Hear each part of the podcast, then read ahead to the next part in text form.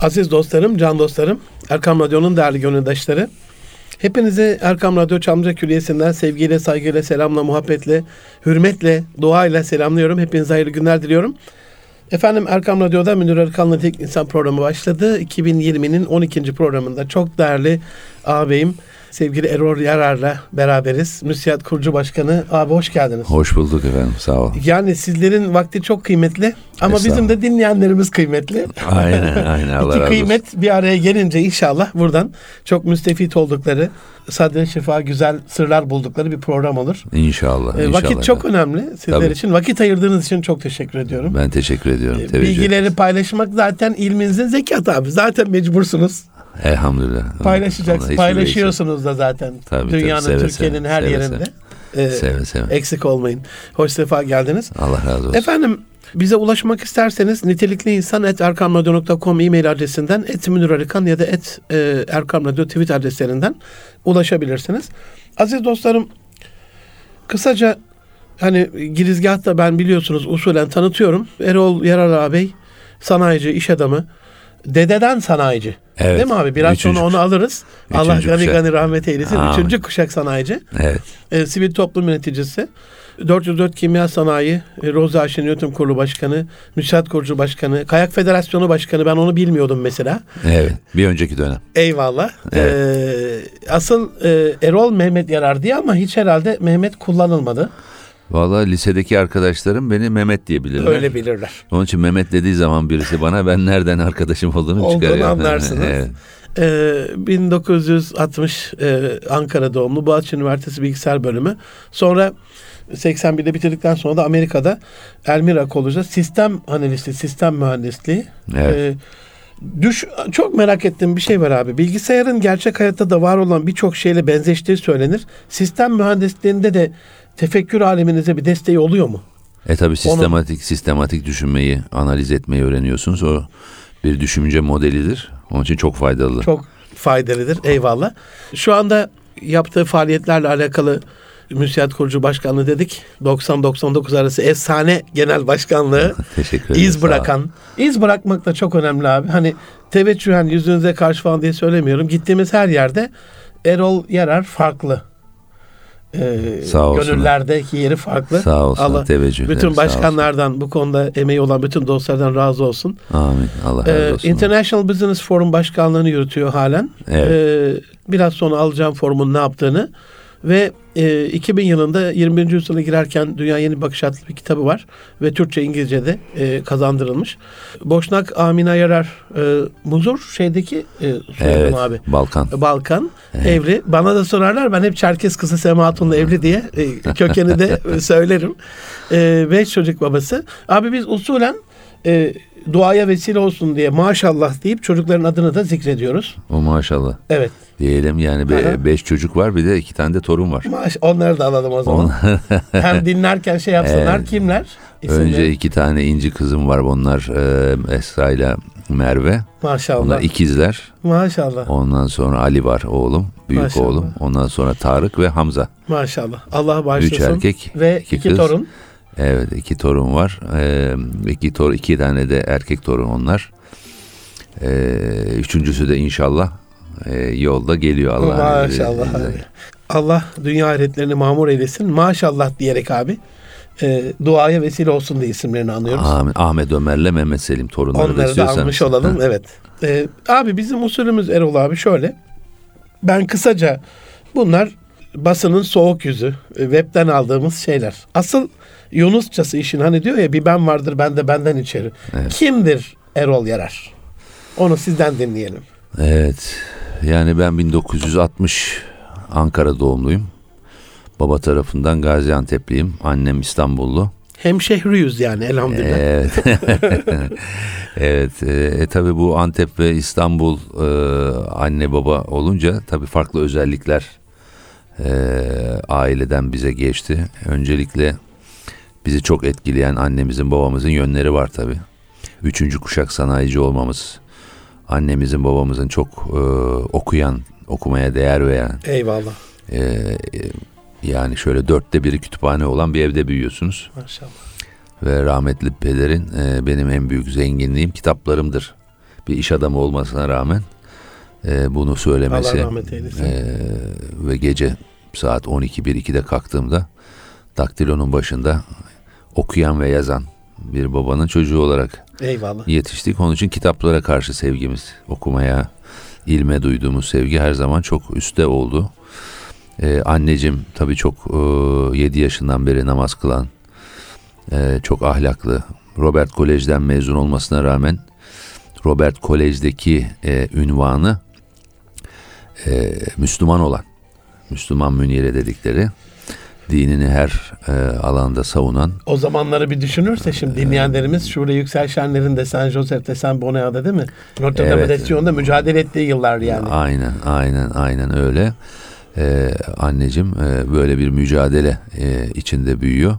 Tabii e, erken yaşlarda, 7 yaşlarında Kur'an'la e, müşerref oluyor ve e, çok e, alim bir babanın kızı. Mehmet Akif'in safahatını, Mevlana'nın mesnevisini Farisi dilinden babasının çevirdiği bir ortamda Maşallah. dört dil bilen bir babanın kızı. Ee, onun için anneciğim de e, bizim gelişmemize çok etkin oldu. Tabii babam da annem de derneklerde çok aktiftiler. Ee, onun için çocukluğum benim derneklerde geçti diyebilirim. Bu benim STK'lara yönelik Altyapı oradan yani. altyapımı ve e, vizyonumu tabii çok geliştirdi. E, tabii insan e, bir yerde annesinin babasının e, çok büyük e, bilhassa ilk yaşlarında etkisi altında oluyor. E, daha sonra tabii e, eğitimimiz e, yurt içi yurt dışı Türkiye, İngiltere, Amerika e, dünyanın gelişmiş ülkelerinde okumak e, onların e, iktisadi vizyonlarını, başarılarının altında yatan sebepleri, sosyal düzenin, e, bir batılı sistemin nasıl olduğu ile ilgili çok e, derin bir fikir e, sahibi olma imkanı verdi bana. Dolayısıyla hem aileden, kökten Antep'in güzel yemekleri e, gibi bir Antepli olmanın imtiyazını da Kullanaraktan. kullanaraktan. Hem bedensel hem ruhsal değil mi? Hem bilişsel. E tabi bir de tabi annem İstanbul'da olduğu için İstanbul yemekleri. Tabi İstanbul tatlıları, İstanbul sofrası. E, bunu da görme e, imkanımız oldu çocukluk yaşlarında. E tabi e, bir de çok etkileyen bir şey e, bizim ailede çok değişik fikirlerden e, hep iyi eğitimli insanların olduğu ortamlarda çok aile içinde çocuklukta e, mü- müzakerelerin olduğu bir ortamda büyüdük. Yani çok farklı fikirleri taşıyan insanların Eyvallah. e, tartışmalarını, müzakerelerini hatta bazen münakaşalarına e, şahit olduk. Onun için farklı fikirlere de bir alışkanlık peyda ettik. Yani böyle bir ortam benim e, hayatımın belki kısa bir özeti olabilir. Eyvallah. Ee, rahmetli babacığınızdan böyle bir kulak küpesi e, bir şey ne öğrendi, öğrendiniz desem mesela ne dersiniz? Ben babamdan şunu öğrendim ve anneciğinizden. Birer şey var mı böyle? Ee, bana şunu öğretti ya da şu kaldı ya da şunu anladım ben annemden babamdan dediğiniz bir şey var mı abi? Vallahi babam e, kendi e, sözlerini şiirleştiren bir insandı. Maşallah. E, şöyle bir sözü var. Araştırman and olsun, üretim davan olsun. Al çantanı açıl dünyaya dünyaya diye Oo, bir felsefeyi şiirine de yazıp bize de vasiyet etmiştir. Onun için araştırmacı bir zihniyet, üretici bir zihniyet ve dünyayı, çantaya, dünyaya açılmak. dünyaya gezen, dünyaya açılan Ee, süper. Burada özetleyebileceğim güzel bir Çok, çok güzel. e, fikirdir. Anneciğim de tabii ki çok e, ahlaklı, çok prensipli. Evinin içinde, evinin dışında. Evdeki düzen bir kere annem için çok önemliydi. Bir şey e, masanın üzerinde bir yerde duracaksa onun sağında ya da solunda bir santim olamaz yani. Her şey yerinde. Böyle bir disiplin- şey vardı eskilerin abi. Hani bize verilen ahlakta da ışıklar hani giderdi sık sık elektrikler. Elektrik kapalı olsa da elinle koymuş gibi bulacağın şekildeyse tamam puanı alırdın. Yoksa arıyorsan Aynen. düzen yoktu yani. Aynen öyle. Anneciğim çok e, hayatı düzenli yaşayan bir insandı. Ben annemden çok düzen gördüm. Çok temiz e, yaşayan, ahlaklı yaşayan, verdiği söze teslim olan bir kişiliği vardı. Eyvallah. Ben mesela annem ve babamın ağzından hiçbir yalan söz ya da birinin söylediği yalanı meşru gözem gören bir ortam görmedim. Yani onların hayatlarında düz- dürüstlük diyelim herhalde bir numaralı e, özellikti. Kaideydi. Babam mesela işte hiç yalan söyletmez. Çok dürüst insandı. Anneciğim de işte bugünün işini yarına bırakma felsefesini çok benimsemişti. Gece işte iki olur misafirler gider. Ondan sonra e tabii bir sürü ev işi var toparlanma. Anneciğim sabah yaparsın. Yok oğlum bugün işi yarına kalmaz. Eyvallah. Allah gani gani rahmet eylesin. Ee, ne mutlu canlarına ki ruhları şad olsun böyle bir evlat bırakmışlar. Hani sadaka cariye olarak insanlara böyle yardımcı olan, destek olan. Abi korona ile alakalı konuşacağız ama e, şu anda doktorlar diyor ki hani tertipli, düzenli evde temizlik daha kolay e, ifade edileceği için bir Tabii. bağışıklık sistemine destek olarak evi tökezletmeyerek sağlığa destek olması açısından da önemli bir konu diyorlar bu tertip düzenin. Onu da Kesinlikle. burada söylemiş olalım. Aynen öyle. Ee, hayatınızda abi dönüm noktası olan bir iyi bir kötü karar desek ne gelir aklınıza? Hayatınızın dönüm noktası böyle hani bir kilometre taşları vardır ya insan hayatında. Yani e, tabii ki e, sivil toplum e, hareketlerin içinde olmam benim en e, şu anda bile elhamdülillah dediğim. Çünkü bugün e, İyi o- ki olmuşum dediğiniz değil mi? yani şöyle e, sivil toplum dediğim zaman şu tabii ki sivil toplum kuruluşlarını ben çok önemsiyorum. Çünkü herkes bana şu soruyu soruyor genelde. Ya siz niye siyasete girmediniz? E, ben diyorum ben siyasetin içindeyim çünkü siyaset insanları e, doğru yöne yönlendirme sanatıdır. Peki bu sanatı nasıl icra edeceğiz 21. yüzyılda? Bence bu sanatı en güzel icra edileceği yer sivil toplum kuruluşlarıdır. Toplumun kendi kendi meselelerine sahip çıkmasıdır sivil toplum Eyvallah. kuruluşları. Onun için onlar için aktif olmak her zaman hangisinin içinde olduysam ki nice vakıflar Allah nasip etti işte dernekler onların içinde aktif olduk kimisinde kurucu olduk kimisinde er olduk kimisinde bir vazife verdiler e, yönetici olduk. Bence hayatımın en önemli memnuniyet duyduğum şeyi. Bazen de yani zaaf olarak e, bazen hani düşünüyorum kendimi bir zaaf mıdır diye. Müminin zayıf e, noktası bazen e, güven oluyor.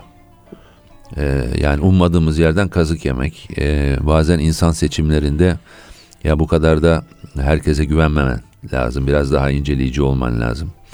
Dediğim zamanlar olmuştur. Çok aşırı güvendiğim yerlerde zarar gördüm diyorsunuz. yani. E, tabii öyle öyle şeyler oldu. Aa, belki onu da insanlara da bir mesaj olarak vermek lazım. Eyvallah. Şimdi bu e, sivil toplumun sanayiciler için şöyle de bir şey var. Hadi biz ser- serbest e, insanlarız. E, büyük mükellefiyetlerimiz yok ama siz aynı zamanda bir sanayicisiniz. Belli bir fedakarlıkla hani işi gücü bırakıp kelle koltukta e, müsiyat için veya diğer STK'lar için koştuğunuz bir dönem oluyor. E, o açıdan çok hani takdire şayan bir davranış. Asıl çocuğunuz aslında müsiyat oluyor. Yani Tabii, e, tabii. diyelim STK'da onu konuşacaksak. E, çok önemli kilometre taşlarından biri olduğunu zannediyorum abi müsiyatın. Evet. Hani kurucu başkan demek hani onun ilk ütopyasını değil mi? idealini, Tabii. felsefesini ortaya koyan. E, nasıl oldu? Biraz bahseder misiniz ondan? Zor yıllardı çünkü öyle ortaya çıkmanın zor olduğu yıllar. E tabii yani bir dernek anne babanın e, sosyal olarak çok aktif olan anne babanın e, küçücük yaşımızda 7 yaşımızda annemle dernek genel kurullarına giden bir hafıza ile e, toplumsal meselelere baktığımız zaman tabii çözüm açısından STK önemli. İş hayatında tabii babam e, TÜSİAD içinde çok aktif birisiydi. Onun için iş adamlarının organize yapılarını hem dünyada inceleme hem de fiilen babamda görme imkanım oldu ama tabii bizim bir inancımız, istikametimiz var. E, bu doğrultuda ne yapmamız lazım? Tabii iş adamlarının bir örgüt çatısı içinde toplanması fikri e, vardı ve bizi davet ettiler be- belirli toplantılara ve bunun e, başkanlığını yürütmem e, talep edildi. E, bunu memnuniyetle karşıladık. İşte o müsiyat kurucu başkanlığı e, işte e, o günkü 4-5 arkadaşla halı üstünde Maşallah. başlattığımız e, bu fikir e, e, eylem hareketi e, elhamdülillah bugün çok iyi bir noktaya geldi. Orada enteresan bir şeyiniz var. Ee, müsiyatı 90'da kurarak diyorsunuz Anadolu'daki potansiyeli harekete geçirdik. Potansiyel vardı ama işin şifrelerine sahip değillerdi. Biz sahiptik. Allah da lütfetti. Buradan hani girişimciye geçersek abi neydi işin şifreleri ve şu anda girişimci dostlara ne tavsiye ederiz? E şimdi girişimcilik bir tabii ruh meselesi yani herkes girişimci e, e, olamıyor. Girişimci risk alan e, bir ideali olan insan oluyor, insan tipi oluyor. E, çalışkan bir insan tipi oluyor, heyecanlı oluyor bir kere, enerjisi yüksek oluyor. Ama her enerji gibi bir yere yönlendirmeniz lazım. Çünkü enerjiler yanlış yönlendirilirse hem zarar verici olabilir ya da dağılır gider. Eyvallah. Bir e, mahsul alamazsınız. Onun için Anadolu'da böyle bir e, esnaf kültürüyle biraz ahi kültürünü içinde barındıran dürüst, e, ticaret ağırlıklı bir kültür vardı. Ben tabii 70'li yılların sonundan itibaren e, işimiz gereği Anadolu'yu çok dolaşan bir insandım. Yani e, Anadolu'yla müsiyat vesilesiyle tanışmadım. Anadolu'yu arabayla müşterilerimizi satış yapmak gayesiyle gezerken o Anadolu esnafını çok iyi tanıdım ama üretim yoktu tabii. E, rahmetli e, pederin dediği gibi üretim e, araştırman anda olsun, üretim davan olsun. Üretimde güçlü olmayan bir ülkenin e, kalkınması mümkün değil. Dolayısıyla biz müsiyat vesilesiyle hangi şifreyi verdik? Bir, bir kere e, bir e, STK kültürünü onlara aşıladık. Yani münferit e, çabaların istenen neticeyi veremeyeceği uluslararası bilgisinden mücehhez olduğumuz için Türkiye açısından örgütlü dedikleri e, bir e, yapının e, ehemmiyetini e, onlara anlattık. Bu örgütlü yapının içine girince de onları tabii dünyayı gezdirdik. E, işte Amerika'sı, Rusya'sı, Türk Cumhuriyetleri, Afrika'sı bunları e, gördükçe oradaki üretim imkanlarını Almanya gibi insanlar yatırımlar yapmaya başladılar. Bu içlerinde taşıdıkları e, o ruh canlandı, heyecanlandı ve bazı Anadolu şehirlerinde organize sanayi bölgelerinde bir tane fabrika vardı. Bugün gidiyorum beş tane olmuş yer yok. Biz onun işte bir fabrika olduğu zamanı hatırlıyoruz. Eyvallah. E onlara konuşmalar yaptık. E, tabii o konuşmalarda Anadolu aslanları dediler işte o zaman kimisi kaplan dedi kimisi aslan dedi.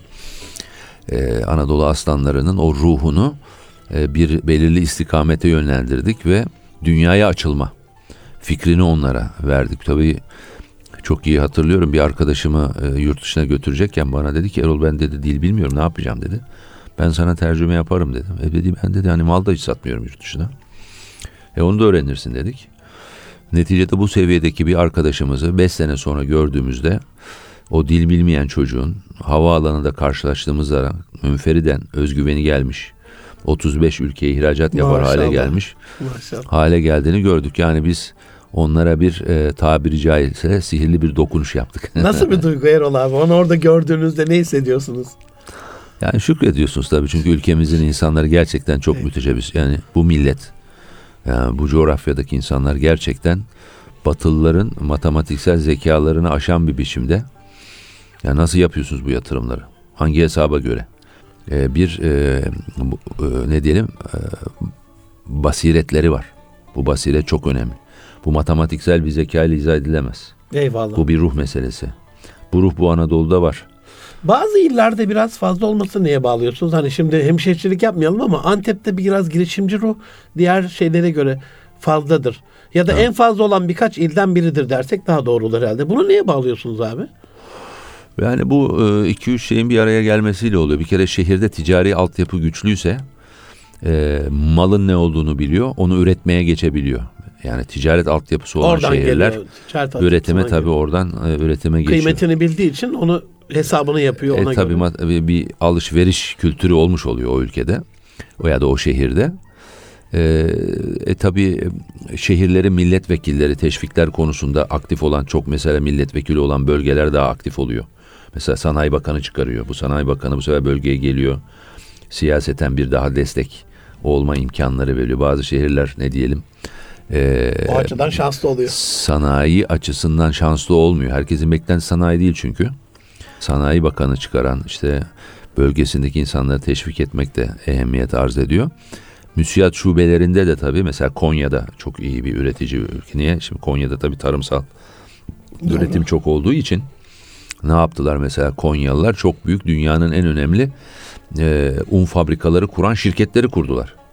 Ama bu nereden geliyor bu kültür? E, un fabrikaları vardı. Bunları makineden ithal ediyorlardı. E şimdi biz bunu yapamayız de, mı dediler. E, denediler. Önce parça yaptılar. Sonra full tesis yapmaya başladılar. Sonra dünyaya satmaya başladılar. Süper. Yani bölgenin kültürüyle gelişme esasında paralellik arz Paralel. ediyor. Müsiyat da e, erdem, yüksek ahlak ve güven özellikle ben hani e, erdem, güven, amenna baş tacı da yüksek ahlaka böyle katıldığım toplantılarda çok böyle vurgu yapıldığını görüyorum. Müsiyat yüksek ahlak, ahilik dediniz az evvel. Bu coğrafya, kültür dediniz. E, rahmetli babanızın, annenizin, dedenizin e, evdeki olan edebi ahlakından bahsettiniz. Bu anlamda ticarette yüksek ahlak abi. Nedir? Buraya biraz değinebilir miyiz? Bu esasında insanın olmazsa olmaz özelliği, bir müminin olmazsa olmaz özelliği. Allah Resulü sallallahu aleyhi ve sellemin ben yük- yüksek ahlakı tamamlamak üzere gönderildim. Bir ifadeyle ben ancak yüksek ahlakı tamamlamak üzere gönderildim. Daha teyiden. Daha bunun üstünde bir şey Daha- yok yani daha sebep yok. Yani olarak. mi? bunun için gönderildim. E peki bunun için gönderildiyse e, o önderimiz, rehberimiz ve bizim için en önemli e, kavramın bu olması lazım. Ahlak. Tabi ahlak ne demek? Bu çok e, batılı anlamda bakıldığı zaman farklı görülebilir ama İslam ahlakının te- temeli bence bir kelimede yatıyor. Ben onun için herkese o kelimeyi daha doğrusu o ayet-i kerimeyi e, mutlaka yaşanması gerektiğini ifade ediyorum. Festakim kema ümirt. Yani emredildiğin gibi dost doğru ol. Şimdi buna bu ayet kime geliyor? Bu ayet hayatında hiç yalan söylememiş. Hiçbir eğrilik yapmamış. Muhammedül Emine geliyor. Muhammedül Emin sallallahu aleyhi ve selleme emredildiğin gibi dost doğru ol. Yani düşünüyorum da hayatında hiç yalan söylememiş bir insana ben desem ki yalan söyleme. O insanın psikolojisi nasıl olur? Yani bende bir eğrilik mi gördün ki bana böyle söylüyorsun? E, demek ki burada e, sadece zahiri bir eğrilikten değil kalbin dahi dümdüz olması. Kimse hakkında kötü düşünmeyecek bir manevi yapıya gelecek bir halle bürün. Bu müthiş bir manevi terbiye gerektiriyor. Bu kolay bir şey değil. Hani belki eylemlerinizi kısıtlarsınız da kalbinizi nasıl kısıtlayacaksınız? Kalbinizi nasıl terbiye edeceksiniz? Biraz tasavvufun konusuna giriyor tabii. Güzel bir konudur bu. Ama e, bu ayet benim saçımı ağarttı diyor Allah Resulü sallallahu aleyhi ve sellem. E peki bizim ara ağırtıyor mu? Yani bunu işte düşünmemiz lazım. Bizim de artması lazım. Bunu bize yüklediği sorumluluk yüksek ahlaktır. Biz e, müminlerin en emin, dünyanın en emin insanlar olduğu, en güvenilir insanlar olduğu bir ortamı oluşturmakla mükellefiz. Bunun ticari alana isterseniz, isterseniz aile hayatına, isterseniz komşuluk ilişkilerine, isterseniz toplum devlet ilişkilerine, her ilişkiye e, yansızmasını görebiliriz, konuşabiliriz. Ama bir e, bugünkü dünyada çok bilinen bir toplam kalite var. Kavram var. Toplam kalite. İşte sıfır hata bilmem ne işte. Böyle güzel kavramlar var dünyada. Yani öyle bir mümin olacaksın ki sıfır hata olacak kardeşim. Emredildiğin gibi dost doğru olacaksın. Eyvallah. Senden hiçbir erilik çıkmayacak. İşte bu Tam Allah'ın istediği şey Tam aslında. Allah'ın istediği kul tipi. Yani onun için eee, biz yüksek ahlakı müsiyat nedir dedikleri zaman önce yüksek ahlak dedik. Çünkü ahlak yoksa istediğimiz kadar teknolojik, ekonomik gelişme sağlayalım. Bu dünyaya huzur getirmedi. Bakın dünyada bu kadar zengin ülke var. Ne diyorlar dünyada bu kadar zengin ülke var ama gelir e, adaletsizliğinden bahsediliyor. Toplumların açlığından bahsediyor. Açlıktan insanlar ölüyor. 80 trilyon dolarlık dünyada bir gayri safi hasıla oluşturuluyor. Bunun zekatı ki bu minimumdur verilecek yani e, artık sadakaları bırak bir kenara koyarak söylüyoruz. Zekatı olan 40'ta biri verilse 2 trilyon dolar dünyada fakir değil. Fakir kalmıyor değil. Dünyadaki bütün fakirleri zekat verir hale getiriyorsunuz. Bir yıllık e, dünyada hasılanın dağıtıyla. E şimdi siz böyle bir şey niye sağlayamadınız dünya olarak? Çünkü dünyada servet yüksek ahlakı hedef almış insanların elinde değil. Onun için de Müslüman iş adamlarının e, örgütlenmesi çok önemli. Yani biz yüksek ahlakı önce yaşamak, sonra ülkemizde yaşatmak, sonra bütün dünyada hakim kılmakla mükellefiz bu mücadeleyi yapmamız lazım. Bu o zaman Erol'un tek başına yapacağı bir iş değil. Eyvallah. Eyvallah. Buna Münir de katılması lazım. Bunu e, hepimizin toplum olarak katılması lazım. E, işvereninden, işçisine, e, siyasetçisinden, askerinden, e, toplumdaki her hizmet yapan herkese bu yüksek ahlak kavramını anlatıp yaşattırıp dünyaya örnek olmamız lazım. Eyvallah. Ee, ikinci yarısında şeyden hem e, son bu virüsün dünyadaki bu karantinası, izolesi, ekonomiye darbesi bir de dünyanın nereye doğru gittiği ile alakalı sizin o engin perspektifinizden faydalanmak isteriz Mesela. abi. Aziz dostlarım Erol Yarar ağabeyle beraberiz. Ticaret ahlakını, girişimciliği, e, son dönemde dünya ekonomisine biraz değineceğiz şimdi. Konuşacağımız iki dönemde beraber olacağız. Az sonra birlikte olmak dileğiyle efendim. Buluşma noktamız Erkam Radyo.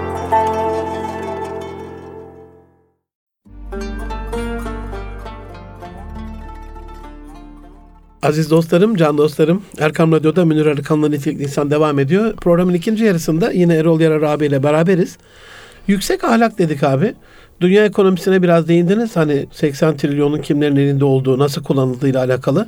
Yüksek ahlak tabii parayı bir kazanma amacı olduğu gibi harcama amacı da var. Tabii. Ee, harcama amacı uygun olmadığında e, zenginle fakir arasındaki herhalde o uçurum artıyor. Tabii. E, Burada bize düşen e, Müslümanlar olarak size düşen daha doğrusu ben iş adamı olmadığım için hani Müslüman iş adamlarına düşen görev ne sizce günümüz dünyasında?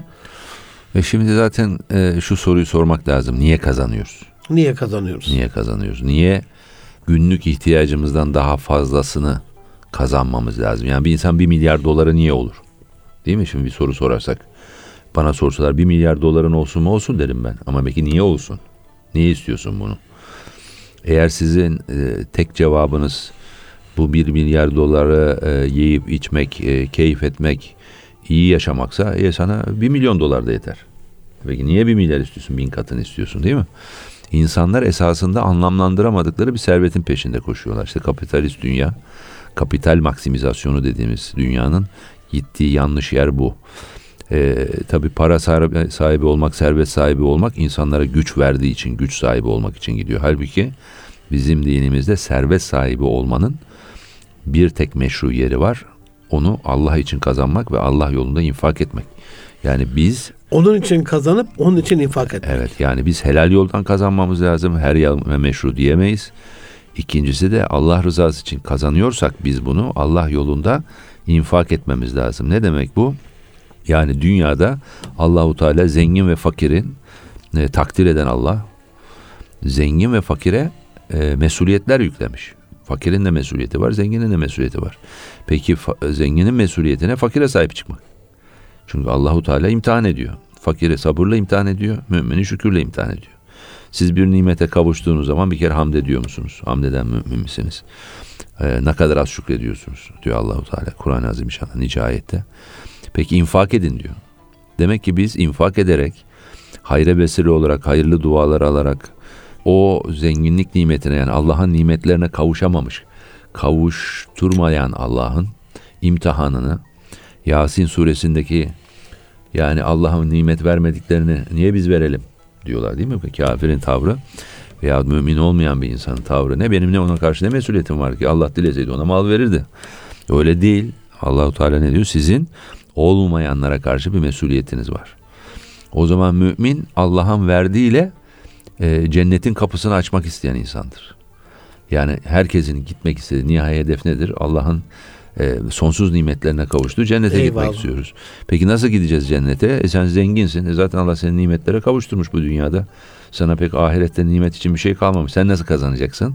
E sen de infak ederek kazanacaksın. Olmayana vererek kazanacaksın. Onların hayır duasını alacaksın. Vakıflar kuracaksın. İşte ecdadımızın kurduğu gibi bir vakıf medeniyetleri e, topluluğu olmak. Olmayanları sadece görerek gördüğüne değil, görmediğine de verecek. Yüzyıllarca verecek kurumlar kurman lazım. Peki o zaman insanlar, müminler niye servet sahibi olmak isterler? Öncelikle tabii ki Allah'ın verdiği nimetleri yaşamak. Onlara hamd edebilmek için, onları tatmak ve bizzati sahip olmanın, Hazreti Süleyman'ın duası gibi bu nişanlı atlar değil mi? Bana Allah hatırlattığı Ya. için onları seviyorum. Ee, Allah'ın nimetlerine kavuşan insanların şükredecek çok sebebi vardır. Ama mesuliyet alanını da görüp ondan sonra da olmayanlara la paylaşmak. Dolayısıyla şükür ve paylaşım, şükür ve infak, e, iş adamı olmayı anlamlandıran en önemli şeydir. Yoksa insanın e, yiyeceği 3 kap yemeği 33 kap yapma Eyvallah. e, diye bir imkanınız yok. Ancak Antep'e giderseniz bir uçak parası güzel bir yemeği Antep'te yersiniz. Ee, bir de madalyonun öbür tarafına bakarsak abi şimdi biz vakıf medeniyetiyiz diyoruz. Dediğinize yüzde yüz katılıyorum. İtiraz gibi algılamayın. Hani biz dünyayı inşa ve ihya için, imar için, infak için, Allah'ın rızasını bu yolla kazanacağımız için buna seferber olan, zekat vermek üzere kazanmayı azmeden, bunu artırdıkça artıran ama biriktirmeyen, saymayan, infak eden. Tamam. Tamam böyle ama e, geçen hafta bir bakmıştım. Son değeri ne diye bu e, The Giving Place Vakfı'na Bill Gates'in kurucusu oldu. Geçen hafta da ayrıldı biliyorsunuz. Microsoft'un evet. bütün şeyinden. Evet. Yani 140 milyar dolarlık bir imparatorluğu dünyaya daha fazla sağlıkla, temizlikle, hijyenle katkısı olsun diye, çevre felaketini durdursun diye e, sadece affedersiniz tuvalet vakfına eşi Melinda Gates'le kurdu. Verdiği para 10 milyar dolar. Bu vakfın abi giriş şartı 404 üyesi var şu anda. Sizin şirkette de tevafuk oldu. Bu, bu haftaki şeyi o 404 şirketi var, e, üyesi var. Tek şartı var.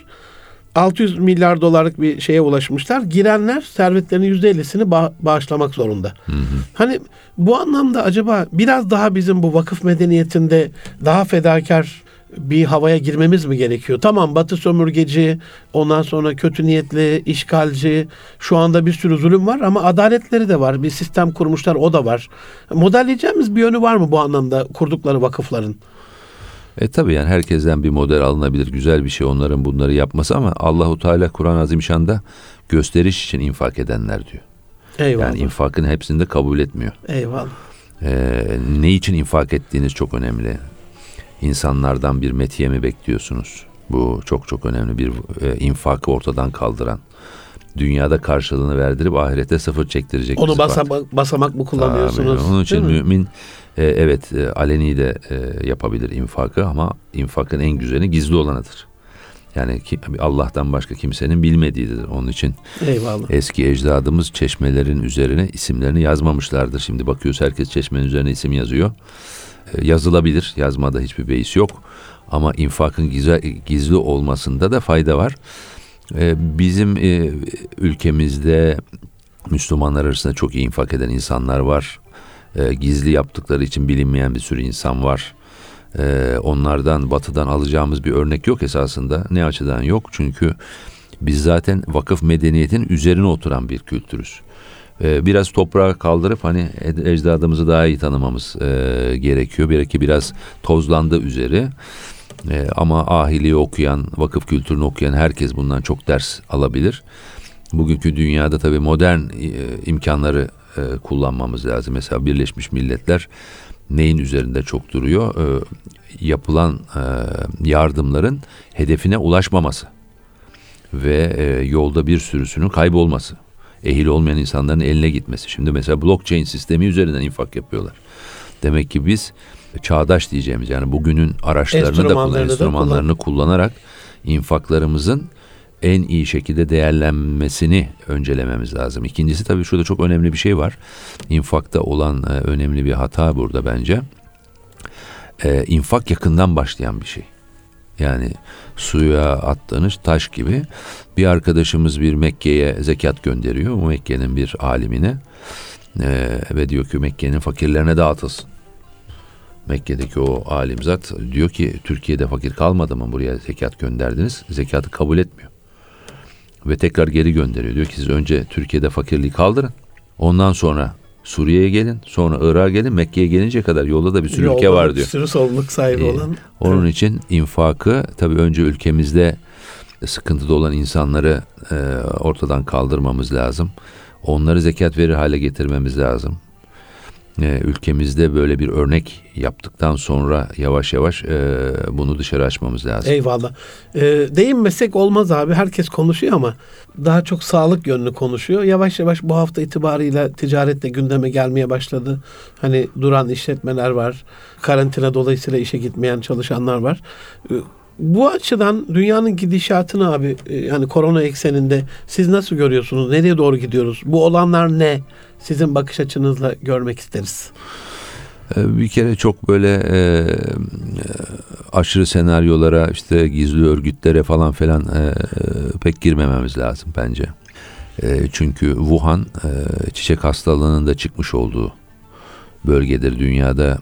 e, salgın hastalıkların e, çıktığı bir kuşak var. Virütük hastalıkların çünkü orada çok e, yaşayan hayvanlarla alakalı, ısıyla alakalı şeyler bunlar. E, netice itibariyle tekrar Wuhan'dan çıktı. Yani çiçek hastalığı da oradan çıktı, bu da oradan çıktı. Komplo teorisine gerek yok diyorsunuz yani, yani. bu, ben çok komple teorilerine fazla e, kıymet vermem. E, vardır tabii bu dünyada komplo yok mu? Yani bu komplo yok demek değil ama her şeyi komploymuş gibi gösteren bir kişiliğim yok. Daha olayı realist algılamaya çalışırım. E, biz bu ilk iki, iki buçuk ay önce çıktığı zaman bu tsunami'dir gelip vuracak dediğimizde pek kimse e, buna şey yapmıyordu. Şimdi tabii tsunami dalgası vuruyor. Esasında bunun gerçek etkisi tsunami geçtikten sonra ortaya çıkacak. Biliyorsunuz dalga vurduktan sonra gidiliyor orada bir Evet. e, alanda filmler çekiliyor. Bir bakıyor ki uuu neler olmuş. Bunun tahribatı büyük olacak. Esasında dünyada bir paradigma değişikliği bu. Paradigma değişikliği dediğimiz zaman dünyadaki ekonomik yapıyı değiştirecek, etkileyecek. Bilhassa Çin açısından çok önemli neticeleri olacak bir gelişmedir bu. Çin'in şu anda propaganda makinesi bunu temizlemeye, bunu çok iyi algıladı. İşte biz hastalıktan kurtulduk murtulduk demeye başladılar. Ben bu sözlere de pek itibar etmiyorum. Çünkü Çin'in hiçbir rakamı doğru değil. Matematiksel olarak doğru değil. Ne hasta sayısı ne ölü sayısı ne başında bu işin salgın çıkacak denen adamı hapse atmaları dahil olmak üzere yaptıkları hiçbir şeyin e, ben e, doğru olduğunu düşünmüyorum. Onun için Çin'in rakamlarını hep dışarıda tutmamız lazım. Avrupa önemli bizim için. Avrupa'nın iktisadi olarak etkilenmesi Türkiye'yi etkiler. Ee, Avrupa'da kimse sokağa çıkmıyor. Bu Türkiye'yi etkileyecektir. İhracatımızın en yüksek olduğu bölge Avrupa. Yarıdan fazlası Avrupa Birliği diye tabii değil mi Avrupa abi? Birliği. E, tabii neticede bir e, ulaşım e, noktasındaki özgürlükler ortadan kaldırıldı. Bütün sınırlar kapatıldı. Bunun minimum iki ay süreceği düşünülüyor. Yazın turizm geliyor. E, tabii nereden turist gelecek? Çin'den gelmeyecek, Avrupa'dan gelmeyecek, nereden gelecek? E, bütün bunların sorulu önümüzde ciddi bir ekonomik sorun e, ortaya e, çıkacak. E, tabii bununla ilgili hükümetimiz gerekli önlemleri e, alacaktır. E, bunları konuştuklarını ve bugün de bir açıklama yapacaklarını duyduk. İnşallah e, ekonomik olarak ciddi tedbirler alınırsa bunu Türkiye İnşallah. olarak biz esasında hastalığın bulaşma riskinin en düşük ülke olduğu olan Avrupa'daki e, ülke olarak esasında iyi bir konumdayız. İnşallah bunu e, hastalık yönünden Türkiye temiz bir ülkedir imajıyla atlatabilirsek ki bu konudaki tedbirler e, güzel gidiyor. E, mesela cuma namazının e, hızlı bir şekilde camilerde kılınmayacağı yani cuma namazının kılınmayacağının e, Diyanet İşleri tarafından açıklanması bence çok müspet oldu. Diyanet'in de bu konudaki hassasiyetini gösteriyor. Bundan dolayı Türkiye tedbirler açısından iyi gidiyor. Ama ekonomik risk açısından bu paketi ben önemsiyorum. Şimdi pakette ne var diye merak ediyorum. İnşallah bugün e, onu öğleden sonra İnşallah. dinleyeceğiz. İnşallah. Ama bu paradigma değişikliği kalıcı olacak. Bu paradigma değişikliğinin Türkiye'ye getirdiği çok büyük avantajlar olacak. Çünkü bir virüs çıkıyorsa bir virüs daha çıkabilir demektir. Bu risk tamamen Çin'e yönelik tedarikçi zincirini kuran Avrupa ve Amerika açısından alternatif ülkeleri Yeniden bir düşünme. düşünme e, zorunluluğa bırakıyor. Şimdi Hindistan'a gittiler onun için işte biliyorsunuz Trump hemen Hindistan'a gitti. Ama Hindistan iyi bir alternatif değil çünkü Hindistanlılar, Hintliler bir kere Çinliler gibi çalışkan e, bir millet değil. E, farklı kas sistemleri olan kültürel olarak endüstriyel büyümenin e, sıkıntıları olabilecek bir nüfus ve kültür açısından ve devlet yapısı. Biraz siyasi olarak da işte görüyorsunuz Müslümanlara karşı yapılanları falan. E, dolayısıyla Türkiye gibi esasında e, üretim kalitesi açısından istikrarlı ve iyi e, üretim e, yapabilen bir ülke esasında yumurtanın konacağı en önemli sepet olarak ön- önlerine çıkacak. Bunu iyi değerlendirebilirsek kısa vadede belli zararlarımız olsa dahi e, ve ve bunları belli tedbirlerle geçebiliriz. Ama orta ve uzun vadede Türkiye'nin çok lehine olabilecek bir durum ortaya İnşallah. çıkacak. Onun için İnşallah. e, bu virüs önce sıkıntı gibi gözükse de inşallah iyi değerlendirirsek Türkiye açısından e, iktisadi büyük bir potansiyel getireceğini e, düşünüyorum. Eyvallah. Bir de hani her kriz e, bir kesim içinde fırsat oluyor. Amazon mesela dün 100 bin yeni işçi alacağını duyurdu. E, siparişleri yetişemiyor. Evet. Hani dünyanın gidişatında biraz daha e-ticarete yöneliş var. Bu bir tarafta dursun abi. Bir de öbür taraftan da çok aşırı bir tüketim çılgınlığı var. Bu ikisinin ortasında mutedil olmak adına e, iş adamlarımızın en büyük sıkıntısı herhalde bu e, likidite ile alakalı bir sorun. Tabii. Bilmiyorum katılıyor musunuz? Kesinlikle E, tabii. bu, bu e, tsunami devam edecek dediniz. Daha başka şeyler de olabilir ileride. Avantajımız olan şeyler de olabilir ama geleceğe hazırlık olmak adına iş adamlarımızın bu likidite yönetmesiyle alakalı biraz daha gelecekte yedek ihtiyat akçesi diye bir şey vardır hani. Tabii. Bu, bunu biraz daha be- beslemeleri adına ne tavsiyesi olur abi? Ne tavsiye edersiniz? Yani şöyle var tabii dünyada bir e, likidite fazlası ortaya çıkacak. Çünkü bütün devletler e, IMF, e, Alman hükümeti, e, işte Amerika açıkladı. Müthiş bir emisyon artışı olacak. Para basacak herkes mecburen. Çünkü piyasayı bu krizden çıkarmak için bir parasal genişleme zorunluluğu var. Bu Türkiye'nin çok lehine bir şey. Çünkü Türkiye borçlanan bir ülke. Sermayesi az bir ülke. Az sermayede çok iş yapmak isteyen bir ülke. Yani enerjisi çok ama parası yok. E bu enerjisi çok parası yok ülke için bu tür zamanlar bir fırsattır. Mesela biz 2008 krizini iyi geçiremedik. 2008'de dünyada müthiş bir para arzı oldu. Biz o para arzını aldık. E, üretime istediğimiz gibi e, yönlendiremedik. Ne oldu? Biz o e, parasal arzda dövizin değerini düşürerek esasında sanayicimize çok büyük sıkıntılı şeyler yaşattık. Ee, onun için Türkiye'nin önünde şimdi çok güzel bir fırsat var. Bu parasal fazlalaşma, genişleme esasında e, maliyeti olarak çok e, para açısından bakıldığı zaman genişlemenin sanayiciye getireceği bir rahatlama olacak. Bu iyi kanalize edilirse demin söylemiş olduğum orta ve uzun vadedeki üretim artışındaki sermaye eksikliğimizi bu parasal arzla güzel karşılayabilir sanayici. Tamamlayabiliriz oradan.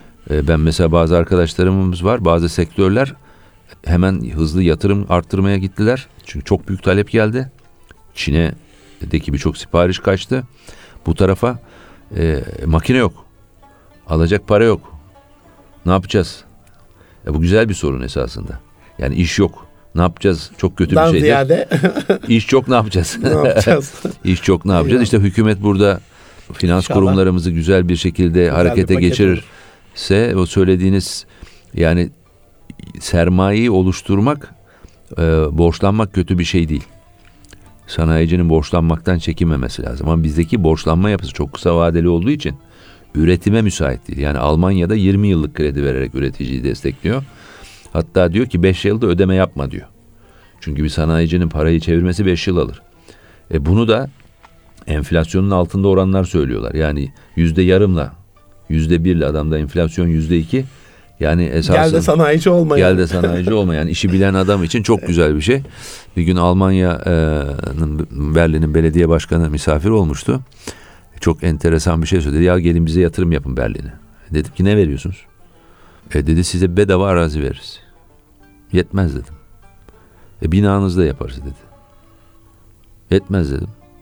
Size dedi 20 yıllık da kredi veririz dedi. Makinaları da onunla alırsınız dedi. Bak şimdi adamın sunduğu şeye bak. Çünkü Amerika'nın çok e, Clinton bunu açıkça söylemişti. Amerika'nın en büyük serveti girişimcileridir.